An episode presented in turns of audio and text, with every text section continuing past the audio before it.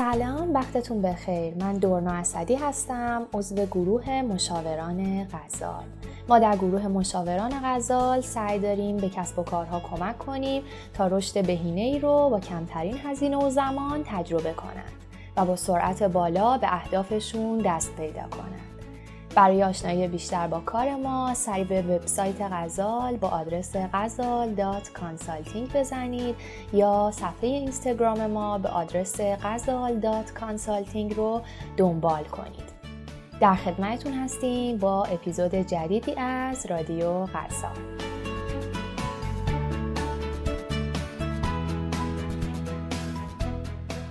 در اپیزودهای پیشین رادیو غزال زیاد به مفهوم اسکیلاب و نحوه رشد کسب و کار و تبدیلش به اسکیلاب پرداختیم. می‌تونید سری به اپیزودهای قبلی ما بزنید. ما اونجا کامل مفهوم چرخه کسب و کار و مراحل مختلف رشد شامل stand up، استارتاپ، scale up و screw up رو توضیح دادیم.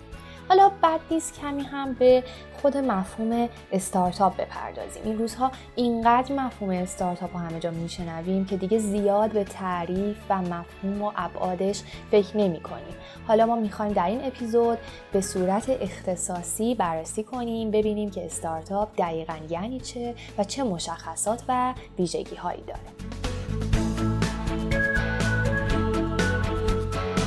واقعیت اینه که به قدری مفهوم استارتاپ در موارد مختلف مصطلح شده و به کار گرفته شده که نمیشه به یک تعریف جامع و دقیق و همه شمول برای این اصطلاح دست پیدا کرد. ولی در کلی ترین حالت میشه گفت استارتاپ یک شرکت نوپا هست که توسط یک یا چند کارآفرین تأسیس میشه تا یک محصول یا خدمت منحصر به فرد رو تولید کنه و اون رو به بازار عرضه کنه. این تعریف کلی بود و تمام ابعاد استارتاپ رو برای ما مشخص نمی‌کنه. بنابراین بریم یکم ریزتر این مفهوم رو بررسی کنیم. اولا که میشه گفت استارتاپ یک نوع سرمایه گذاری کارآفرینانه هست که ایده نوین و مناسبی داره و خب در درجات بعدی به دنبال یک پشتوانه مالی کافی برای اجرا میگرده. بنابراین اولین چالش استارتاپ اثبات اعتبارش به وام دهندگان یا سرمایه گذاران بالقوه هست. در نتیجه اون چیزی که در فرایند توسعه استارتاپ حائز اهمیت میشه تلاش کارآفرینان برای ارائه یک نمونه اولیه از محصول یا خدماتشون هست که ادعاشون مبنی بر اعتبار استارتاپ رو پشتیبانی کنه و مشخص بشه که این کسب و کار می‌تونه جایگاه خودش رو در بازار تثبیت کنه. همین نکته خیلی اهمیت داره و زامن موفقیت های شرکت های نوپا و استارتاپ ها میشه. چون همونطور که در اپیزودهای قبلی هم اشاره کردیم فقط 11 درصد از استارتاپ های اروپایی 22 درصد از استارتاپ های آمریکایی و تنها یک درصد از استارتاپ های ایرانی عمری بیشتر از 5 سال دارن و به مراحل بعدی رشد دست پیدا می‌کنن بنابراین شناخت ویژگی های استارتاپ ها و توانایی اسکیل کردن اونها برای هر کارآفرینی ضروریه.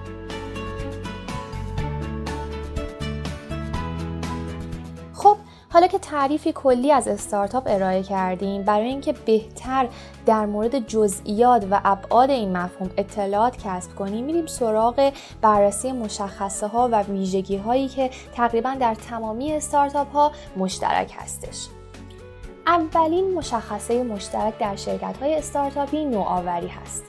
نوآوری هست که وجود یک کسب و کار جدید رو توجیه پذیر می‌کنه. چرا؟ چون استارتاپ برای یافتن جایگاه مناسب خودش در بازار به مزیت رقابتی نیاز داره و نوآوری این عنصر مزیتی رو برای استارتاپ فراهم می‌کنه. حالا این نوآوری می‌تونه در محصولات و خدمات ارائه شده توسط استارتاپ باشه یا به مدل کسب و کار و مدل سازمانی خود شرکت برگرده. در حال باید بدونیم که نوآوری نقش اساسی در موفقیت یک شرکت نوپا داره و کارآفرینان باید این مشخصه رو جدی بگیرن. دومین ویژگی یک استارتاپ به بحث سابقه فعالیت اون برمیگرده. کرده. ما وقتی استارتاپ ها رو تعریف می‌کنیم میگیم استارتاپ ها یک شرکت در واقع جدید هستن. شرکت های نوپایی هستن که هنوز در مراحل اولیه مدیریت برند فروش و استخدام نیروهاشون قرار دارن. غالبا هم ما به مشاغلی که کمتر از سه سال در بازار فعالیت داشته باشن میگیم استارتاپ. ولی خب این درست نیست. ممکنه شرکت شما هفت سال سابقه فعالیت داشته باشه اما هنوز هم از اون به عنوان یک شرکت نوپا یاد بشه. حالا به خاطر ویژگی هایی که داره یا به خاطر اینکه هنوز محصولاتش یا خدماتش به صورت انبوه در بازار تثبیت نشدن. بنابراین نمیشه بر اساس سن فعالیت شرکت تعیین کرد که استارتاپی هست و باید عوامل مختلف دیگر رو هم در نظر گرفت. جالبه بدونید که عکس این مسئله اتفاق میفته یعنی ما شرکتی داریم که کاملا اسکیل پیدا کرده ولی هنوز از اون تحت عنوان استارتاپ یاد میشه که خب عموما به دلیل ناآگاهی کافی در زمینه مشخصات استارتاپ ها رخ میده. این اتفاق به خصوص در مورد بسیاری از شرکت هایی که اکنون در ایران گسترده شدن هم داره اتفاق میافته.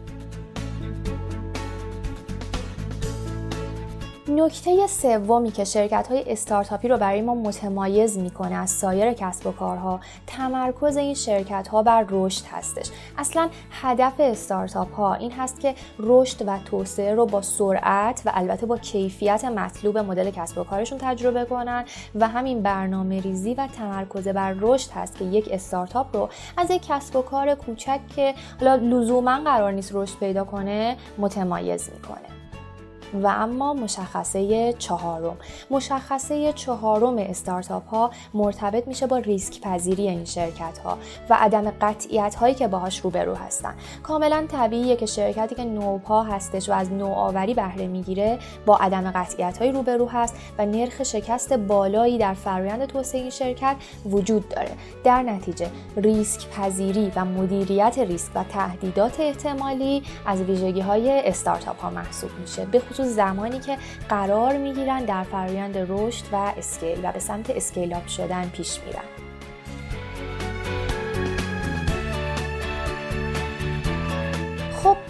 ویژگی پنجم استارتاپ ها در واقع میشه گفت انعطاف پذیریشونه به این معنی که یک شرکت نوپا بایستی ساختاری پویا داشته باشه و آماده سازگاری با ناملایمات ممکن باشه و باید آمادگی داشته باشن این شرکت ها برای انواع تغییرات بازار و اینکه بتونن محصولات و خدماتشون رو متناسب با نیاز مشتری تنظیم کنن.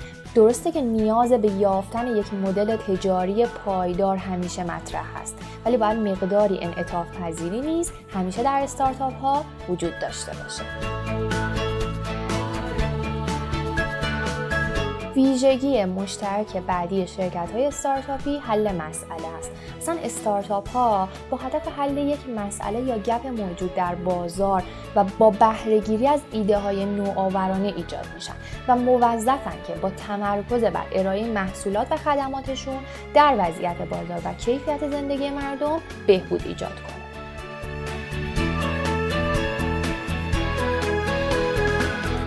مشخصه هفتمی که می‌خوایم بررسی کنیم مربوط میشه به ویژگی مقیاس پذیری استارتاپ که در اپیزودهای قبلی هم ما این مفهوم رو خدمتتون توضیح دادیم.